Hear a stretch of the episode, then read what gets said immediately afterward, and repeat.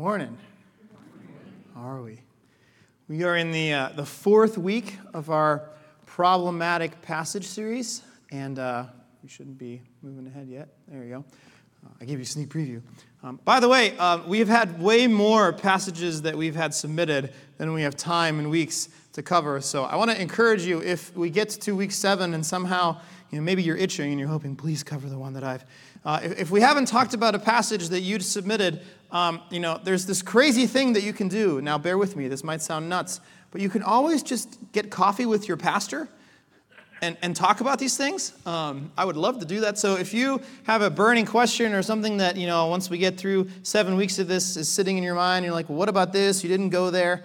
Um, I would love to just connect and talk and work through these things. That's one of the things that I'm here for. So, uh, as your pastor, you know, myself or, or, elders, if you want to connect with them, you're always free to do that, and we'd love and encourage you to do that. And if you're wondering, like, well, I don't want to take his time, um, that's some of the stuff that I love doing most, especially the coffee part. So, always be encouraged that we don't forget about you, we don't love you less. Uh, it just, you know, there's seven weeks, and I think there was like 18 people or something that submitted things. And so we want to make sure that we're cognizant of that. But please feel free to always reach out. Um, our submitted passage for today is, is Hebrews 6, verses 4 through 8. And the, the question that comes with it is a question that I think everyone in this room who would proclaim or call themselves to be a Christian at some point has asked. I'd, I'd be pretty shocked if you hadn't at some point wrestled with this question. And so it's one that's, you know, came from at least actually three different people, um, not all from Hebrews, but the question is the same. And the question is this As a Christian, can I, under some circumstance, lose my salvation once I have it, right? In other words, when you become a Christian, you are saved. The Lord comes into your life. He is your Savior, your King, your Lord. Is there, is there a way or something that you can do, or is it possible to fall from the grace of God in salvation once you have been granted it? That's the, the question that we have posed. And, and Hebrews 6 is one of the passages we'll look at today. Um, that was the one that was submitted. Um, there's actually a couple others, um, all, most in Hebrews. And so we'll look at some others as well that are a little more blunt, even, or more hard to understand than Hebrews 6. But that's where we're going to be this morning. So I would encourage us to stand. As always, we read the passage first, uh, and then we'll, we'll dig in together.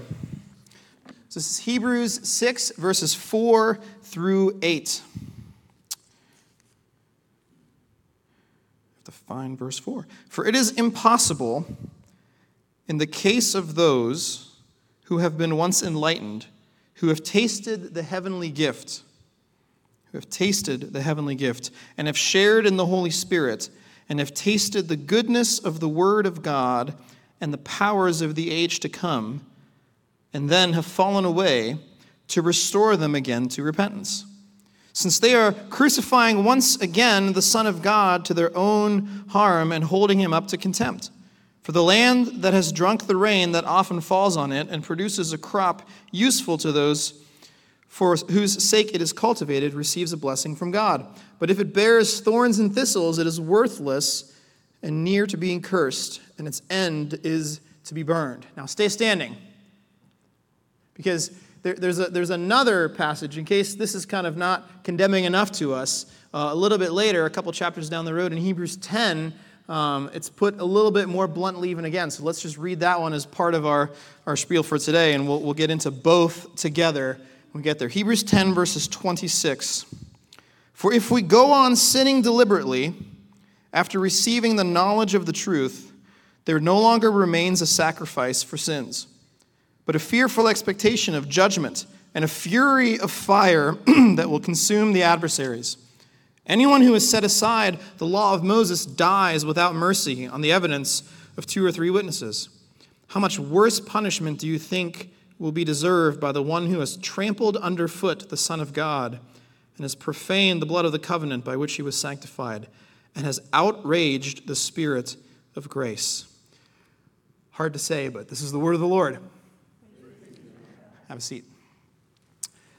So, this is a, a pretty difficult set of passages to wrestle with, right? They certainly seem to suggest that it's possible. Like for those that are under grace and they, they go on sinning, the first one talks just about the falling away nature of things. The second one gets into like the deliberative sin. Anybody here feel like they've deliberately sinned in the past couple weeks, maybe? right? Like, if you've deliberately sinned, nothing but judgment left, like grace removed. These passages seem to pretty clearly suggest that there is a case for when sin or the removal or the falling from grace or the abandoning of God on our end constitutes the loss of salvation in return. And so it's a, it's a hard passage to deal with. And quite frankly, these aren't the only two that deal with that. These are some of the most blatant, most obvious. But we see this throughout Scripture show up a couple times here and there. And so there's really three ways that we can look at this passage. And we'll name them and then we'll, we'll get into them a little bit down the road. But here's the three kind of interpretations, if you want to say, that we've seen offered for, for passages like this. The first is this those who fall in the passages are actually true believers who are actually really losing their salvation. So there's people that are followers of Christ, they're Christians, so to speak, genuine, faithful Christians, and they have caused themselves to somehow fall from the grace of God, actually having lost their salvation. That's view one.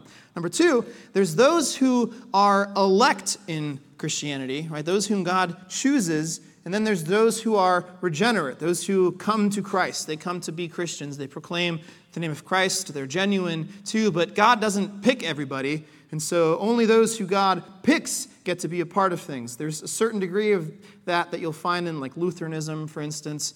Uh, it's not usually said that blunt, but that's kind of where it, where it goes. That's view number two. And then there's the Reformed view that we'll get into a little later that it's not passages that are about true believers, but passages about people that are imposters pretending to be Christians. So those are kind of the, the three that we'll, that we'll hit on as we, as we go through this. But I, I want to answer the, the question before we get into any of this in its simplest form so that no one here has to spend the next half an hour or so being paranoid. The, the simplest answer to the question, can you as a, as a true Christian lose your salvation, is no. You cannot. And we could just pray and end it there and all go home and feel comforted and refreshed and renewed. Um, there is no way that you can lose your salvation. And so, with passages like this, the best thing that we can do is to step back before we step in and take a look because the Lord has given us this whole word not just individual, isolated verses. He's given us the whole breadth of Scripture. And so it's important with things like this that we look at all other Scripture and we start to see the various things that God says about salvation and how He does or doesn't save or preserve His people. Right? So here's just a couple, just to kind of get you into the, into the mood of this. Um, Philippians, I am sure of this, that He who began a good work in you, will bring it to completion at the day of Jesus Christ. So, so the one who begins a good work, if you are a Christian, he has begun a good work in you, there's a sure and certain promise he will bring that work to completion. Right? You might feel times of life where you're distant from God. You might fall away from Him. You might feel like He's abandoned you. You might struggle through various things. But listen, the Lord promises if you're His, it doesn't matter what your ebb and flow of life is, he will bring this to completion. Here's another in John 10 My sheep hear my voice, and I know them, and they know me. I give them eternal life, and they will never perish, and no one will snatch them out of my hand. My Father, who has given them to me, is greater than all, and no one is able to snatch them out of the Father's hand. That's a pretty secure sounding passage to us. Here's another from Romans 8 Who shall bring any charge against God's elect? It is God who justifies. Who is to condemn? Christ Jesus is the one who died, more than that, who was raised, who is at the right hand of God, who indeed is interceding for us. Who shall separate us from the love of Christ? Shall tribulation or distress or persecution or famine or nakedness or danger or sword, as it is written, for your sake we are being killed all the day long, we are regarded as sheep to be slaughtered. No, in all these things, we, Christians, followers of Christ, are more than conquerors through him who loved us. For I am sure, this is Paul writing, that neither death nor life, nor angels, nor rulers, nor things present or things to come, nor powers, nor height, nor depth, nor anything else in creation will be able to separate us from the love of God that is in Christ Jesus our Lord. So when we look at Scripture in a broad sense, what becomes quickly apparent is there is a whole lot of assurance that once Christ has you, that He holds you. And that there's no thing on earth or in the outside of realms beyond earth that could somehow get in the way of that. Right? That's what we see. Pastor and author Voddie Baucham has, has a famous quote. He says, If you could lose your salvation, you would. right? It's funny, but what, what, does he, what does he mean by that? If you could lose your salvation, you would. What he means is that the author, holder, and perfecter of your salvation is the absolute key to this whole thing. If you had anything to do with being saved in the first place, you most certainly not only could, but would screw it up. And so, what we believe as, as, as, Christians who would call ourselves reformed in the faith based off of the things that came out of the Reformation, right, in the 1600s, you would, you would say that when you are saved, it's not that you somehow did something, it's that God called you. God chose to save you. He is the initiator, enactor, enabler of the faith that you possess, right? That's why we say things like, I was blind, but now I see. It's not like you were blind and all of a sudden you went, Here's my eyes. No, you were blind and He opened your eyes. We believe that apart from the intervention of Christ, we are totally and utterly hopeless and helpless. And Christ comes in, enables us to see Him clearly, picks us up, cleans us off, and then makes us new. And that's how we're able to follow him, to see him, to even make such a thing as a choice to be a part of what he has for us. Right? And so God is the one who does the initial saving from initiation to completion in every way. You have nothing to do with it. Right? There's the, the, the kind of the metaphor of the handshake, right? Where when you hold someone's hand, like you go like this, but if you want to hold someone's hand securely, you do this thing, right? Because if this is God and this is you, and you're like this, when you let go, does God let go? No. Right? Versus this, you just slip. Right? The Lord has you securely. And so when, when Baucham says, if you could lose your faith, you would, what he's saying is, if you somehow had anything to do with the fact that you were saved, if any of your merits or things you've done or choices you've made or accomplishments that you could boast had anything to do with your salvation, well, yeah, you could most certainly lose it. Because we're sinners, we're messed up, we're jacked up, and we would find a way to screw it up every time but it's not up to us. And so, since God is the one who holds your salvation, He is the one who secures your salvation. And so, as a Christian, you don't wonder whether you are in fact saved, because if you are in Christ, you are a new creation. He holds you. Well, I feel like over the last couple years, I just I feel a distance from the Lord. I, I don't feel like I'm walking with Him as I should. That's might be your perception, but God has you securely. He holds you. Ephesians 2 8 through 10. For by grace you have been saved through faith, and this is not of your own doing, it is the gift of God, not a result of works, so that no one can boast. The Reformed view holds that God calls you to himself, that you are deeply embedded in sin, that you're unable to pull yourself up, and he calls and enables you, and then he chooses to save you. Not because you deserve it, but just because he does because that's what God wants to do. And so you can't lose your salvation as a Christian because it's not yours to lose. Right? It's just not yours to lose. God's the one holding you, He does all of the saving. And so your salvation is perfect because He is perfect. So, if we can't lose our salvation, then what do we do with passages like Hebrews 6 or 10? Let's let's focus our attention particularly on Hebrews 10. Uh, and the reason for that is because um, it, it helps us tremendously, both because it's more blunt and because there's some great language stuff in here that really helps us dig into what this passage actually means, right? There's two key linguistic issues that we have to look at to interpret Hebrews 10, 26 to 29. The first is the translation of go on sinning.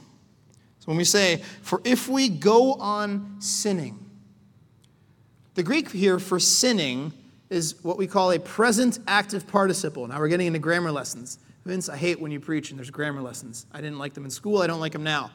Sometimes they're important. You just got to stick with me. I hated grammar in school too. But when we have a present active participle, what it means is that it's not a, a, action that we committed once. It's not a for if we sin or if we sinned or if we commit that sin down the line, then we have received nothing in a sacrifice for our sins but expectation of judgment onward, onward, onward. But it's a go on. It is a active participle, which means it's a continuous, ongoing thing. So, in other words, for if we just keep going on with life the way that we want to go on with life, if we say we are in Christ, but man, we just, you just, like, you don't act like you're any different at all. It doesn't seem to have shaped you or changed you or caused you to want to move in any way towards obedience, but it's just, you just kind of keep going on with the way that life was before you came to know Christ. Right? So, number one, there's that issue. So, this, this falling away is not brought on by a particular sin. Rather, the sense here is that we're talking about those who continue on in deep sinfulness, ongoing, over and over again, with no sign of stopping or slowing down. Right? The second word that we focus on is the word deliberate. For if we go on sinning deliberately, the Greek here is, is hekousios, communicates this really deep intention and fervor. Right? Anywhere else you see this used in, in Scripture, it signifies this very deep intentional action with gusto behind it. Right? So the implication here is not just for those who sin, there's judgment reserved. In other words, well, if you're a Christian but you keep doing bad things, well, then God's judgment and no salvation. No, he's saying, look, for, for if you claim the name of Christ, but all we see is just ongoing habitual sinfulness, that, that's really like fervorous and intentional and deliberate.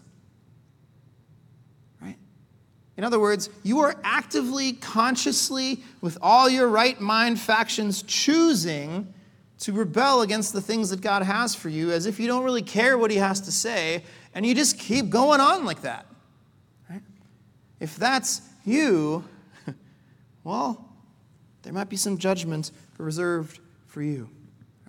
But still, if, if all who are saved are saved to the end, right, and if there's nothing that can separate a Christian from the love of God, well, it seems to say then, well, can deliberate ongoing sin? So, like nothing. Neither angels, nor demons, nor anything that was or anything that is to come, none of those things can separate us from God. But habitual ongoing sin can definitely separate you from the love of no, right? That, that seems very contradictory. And so this is where we return to those original three ideas of what these passages can mean, right? The first was there's believers that are genuine who can lose their salvation. The second was there's kind of people who think they're, you know, they're, they're, there's believers who truly claim the name of Christ, live their whole life for Christ, but God hasn't chosen them, so when they die, it's like, eh, too bad, right?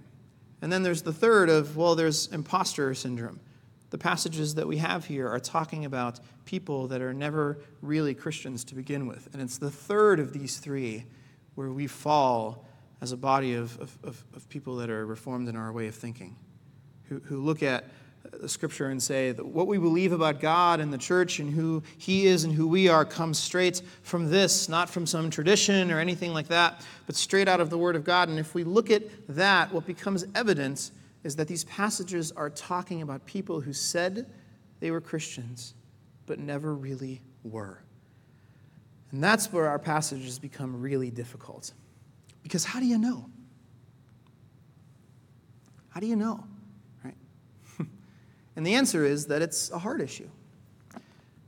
And so there's, there's, in a way, an answer to a problematic passage like this. No, a Christian who is born again, who is under Christ, who is crucified through Christ, cannot be uh, at a loss for salvation. If you are a, a, a, genuine believer, if you have committed your life to Christ, if you have proclaimed him as your Lord and Savior, and you, you walk with him in his ways and you seek to live a life after Christ, there is no height nor depth that can separate you from the love of God. You don't have to go home and be scared and wonder but on the other hand, there is an element to which we say, Am I really a follower of Christ?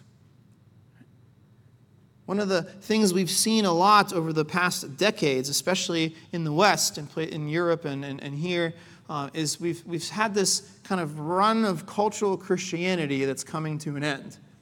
Probably in the last 20 ish years or so. It's sped up in the past decade, but really, you know, probably early change of the millennium, we've started to see a real slowdown of cultural Christianity. What I mean by that is 30 years ago, if you walked around town on a Sunday morning and you saw somebody jogging that wasn't in church when church was happening, they were strange. We'd wonder what's wrong with them. Why aren't they in church? Right? Well, they're probably Jewish or Muslim, because what, what other option, right? It, it was cultural Christianity. It was a normative thing to be Christian. The question you would ask somebody when you met them isn't, do you go to church, but where do you go to church? oh, you go to that church. Right? The way we judged people was based off of the churches that they went to.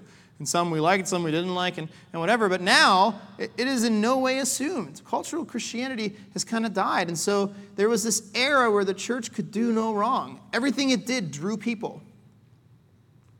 Right? Sometimes we reminisce about it. The Sunday school rooms used to be full. If you say the words Sunday school outside of church walls today, people cringe. Why do I want to go to school on Sunday? That's dumb. I go to school five days a week. Why would I go Sunday? It's my weekend. Right? We don't use terms like that anymore. They've become weird and antiquated in a culture that no longer functions the way that church culture does. And so it's no longer beneficial in any way culturally to call yourself a Christian. And, and I bet you could name people that used to be a part of this church that are now not part of any church. They're just not around. It's not because they moved. It's not because, you know, maybe, maybe it started because of COVID, but it's not now because of COVID anymore. Right? Whatever those excuses are, they're just not around anymore. Even now, the average attendance of somebody who is, who does call themselves a Christian in church, the average attendance is about one to two times a month. And church attendance doesn't measure your level of Christian faith by any stretch of means, but it can be an indicator. It can be a health barometer to some degree. And what we see is we live in a world where it's no longer culturally beneficial, and so people fall away, right? Now that that push is gone, it's quite costly to be a Christian. And so I actually believe that the church of Christ hasn't really shrunk at all over the past 30 years, it's just consolidated. What we've seen is people who were cultural Christians slowly fade off the map because there was no longer any benefit to them for being here. As a matter of fact, more of their friends and neighbors looked at them funny for being in this building than didn't, and so it just made more sense to not, not be around anymore. And so the reality is this there is the visible church what we see in front of us, the expression of all of God's people that are here on Sunday mornings for whatever reason you're here. Maybe you're here because a friend invited you. Maybe you're here because a parent makes you come every Sunday, or a grandparent, or an aunt or an uncle makes you come, or coerces you somehow, or bribes you. Uh, I wouldn't be surprised if there's people in church because they get paid to come by some relative who's just really invested in having them here. That's okay, right? But that, that's more and more what we see. And so the, the statistics would tell us that in a room of about 100 people, there's, there's got to be five to 10 that really aren't Christians to begin with, even if they might say they are. And, and that is, is a hard thing because there's no test that I could necessarily hand you if you're like, well, is that me? I, there's, there's really no words of, of comfort that I could offer you that would help you navigate somehow, whether that's you or not. It's a heart issue. And it's a heart issue in two ways. Number one, we have to understand when we look at other people that we have no way of knowing the genuineness of someone's faith. We can kind of think, guess, but as the Lord said, if, if salvation is secure, if He has chosen them as God's elected people, then there's no height or depth that can separate them from the love of God. They might go through a slump. They might experience a time of distance from God. And you might be able to see that distance in them, but that doesn't mean that they're not genuine followers of Christ. That doesn't mean that you have no idea what could happen to them five years from now, three months from now, 10 years from now right? So when we when we look at this, the first thing we have to do is look at other people and just acknowledge that there is no way of knowing who is or isn't genuine in their faith. And so we just assume the best of intentions and we just love the people that are in our midst. Well, so and so hasn't been in church forever. It doesn't seem like they care. They're probably not a real Christian. You have no idea if that's the case. Don't judge that. You don't know. Love them, care for them, call them, invest in them, ask them where they are. But don't, don't level hate upon somebody for not being around. because you have no idea what the Lord is doing in their life. I've known people that have ditched the church for 20 years only to come back because somehow their children draw them back in and they get reinvested and they recommit their life and they're, they're walking faithfully with the Lord. They're serving as elders now in churches all over the place. Right? We don't know what the Lord is doing in the lives of other people. And so the first thing when we look at this is we have to understand don't judge others and their journey of faith because you don't know what God is doing. So the only thing left to do then is to look at your own heart. Right? What about the self? How can we know whether we are real or not?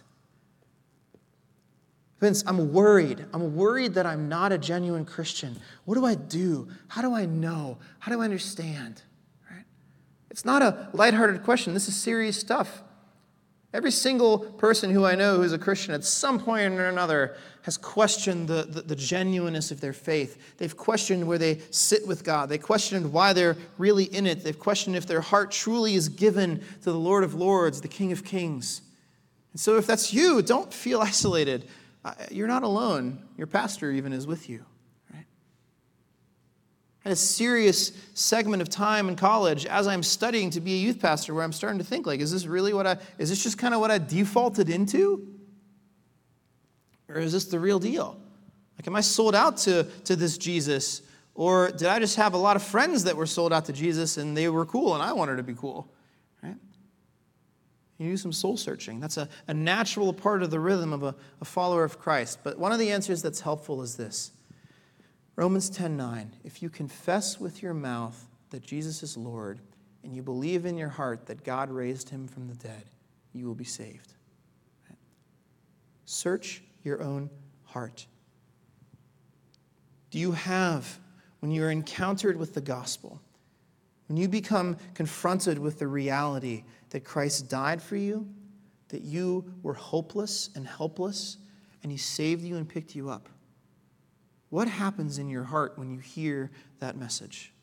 Does it evoke a joy and a humility and a desire to, to attach yourself to the King, to Jesus, the Savior, to walk along with Him, to seek Him? Does it attach a desire inside of you to, to open this up? I'm not saying you want to read every part or that it's even easy to understand, do you have an innate desire that, to know more? In other words, do you go, I don't really know everything there is to know about God, but there's this thing here that could teach me, and I really want to know. And I don't know how, but I want to seek help because I have a curiosity about the things of the Lord. And I want to seek Him more and I want to know more about Him and I want to know how to follow Him better. And I know I'm not great at it, but I have this, this innate thing in my heart that just causes me to want to move in that direction. In other words, are you drawn to Jesus?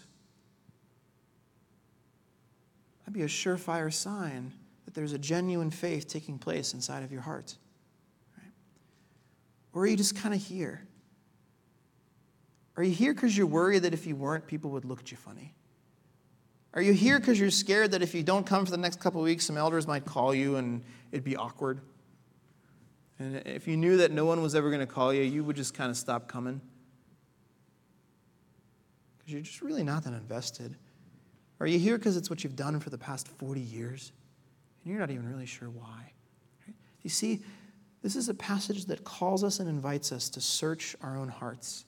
It's not about whether Christians can lose their salvation, they can't. It's about asking yourself are, are you really in this?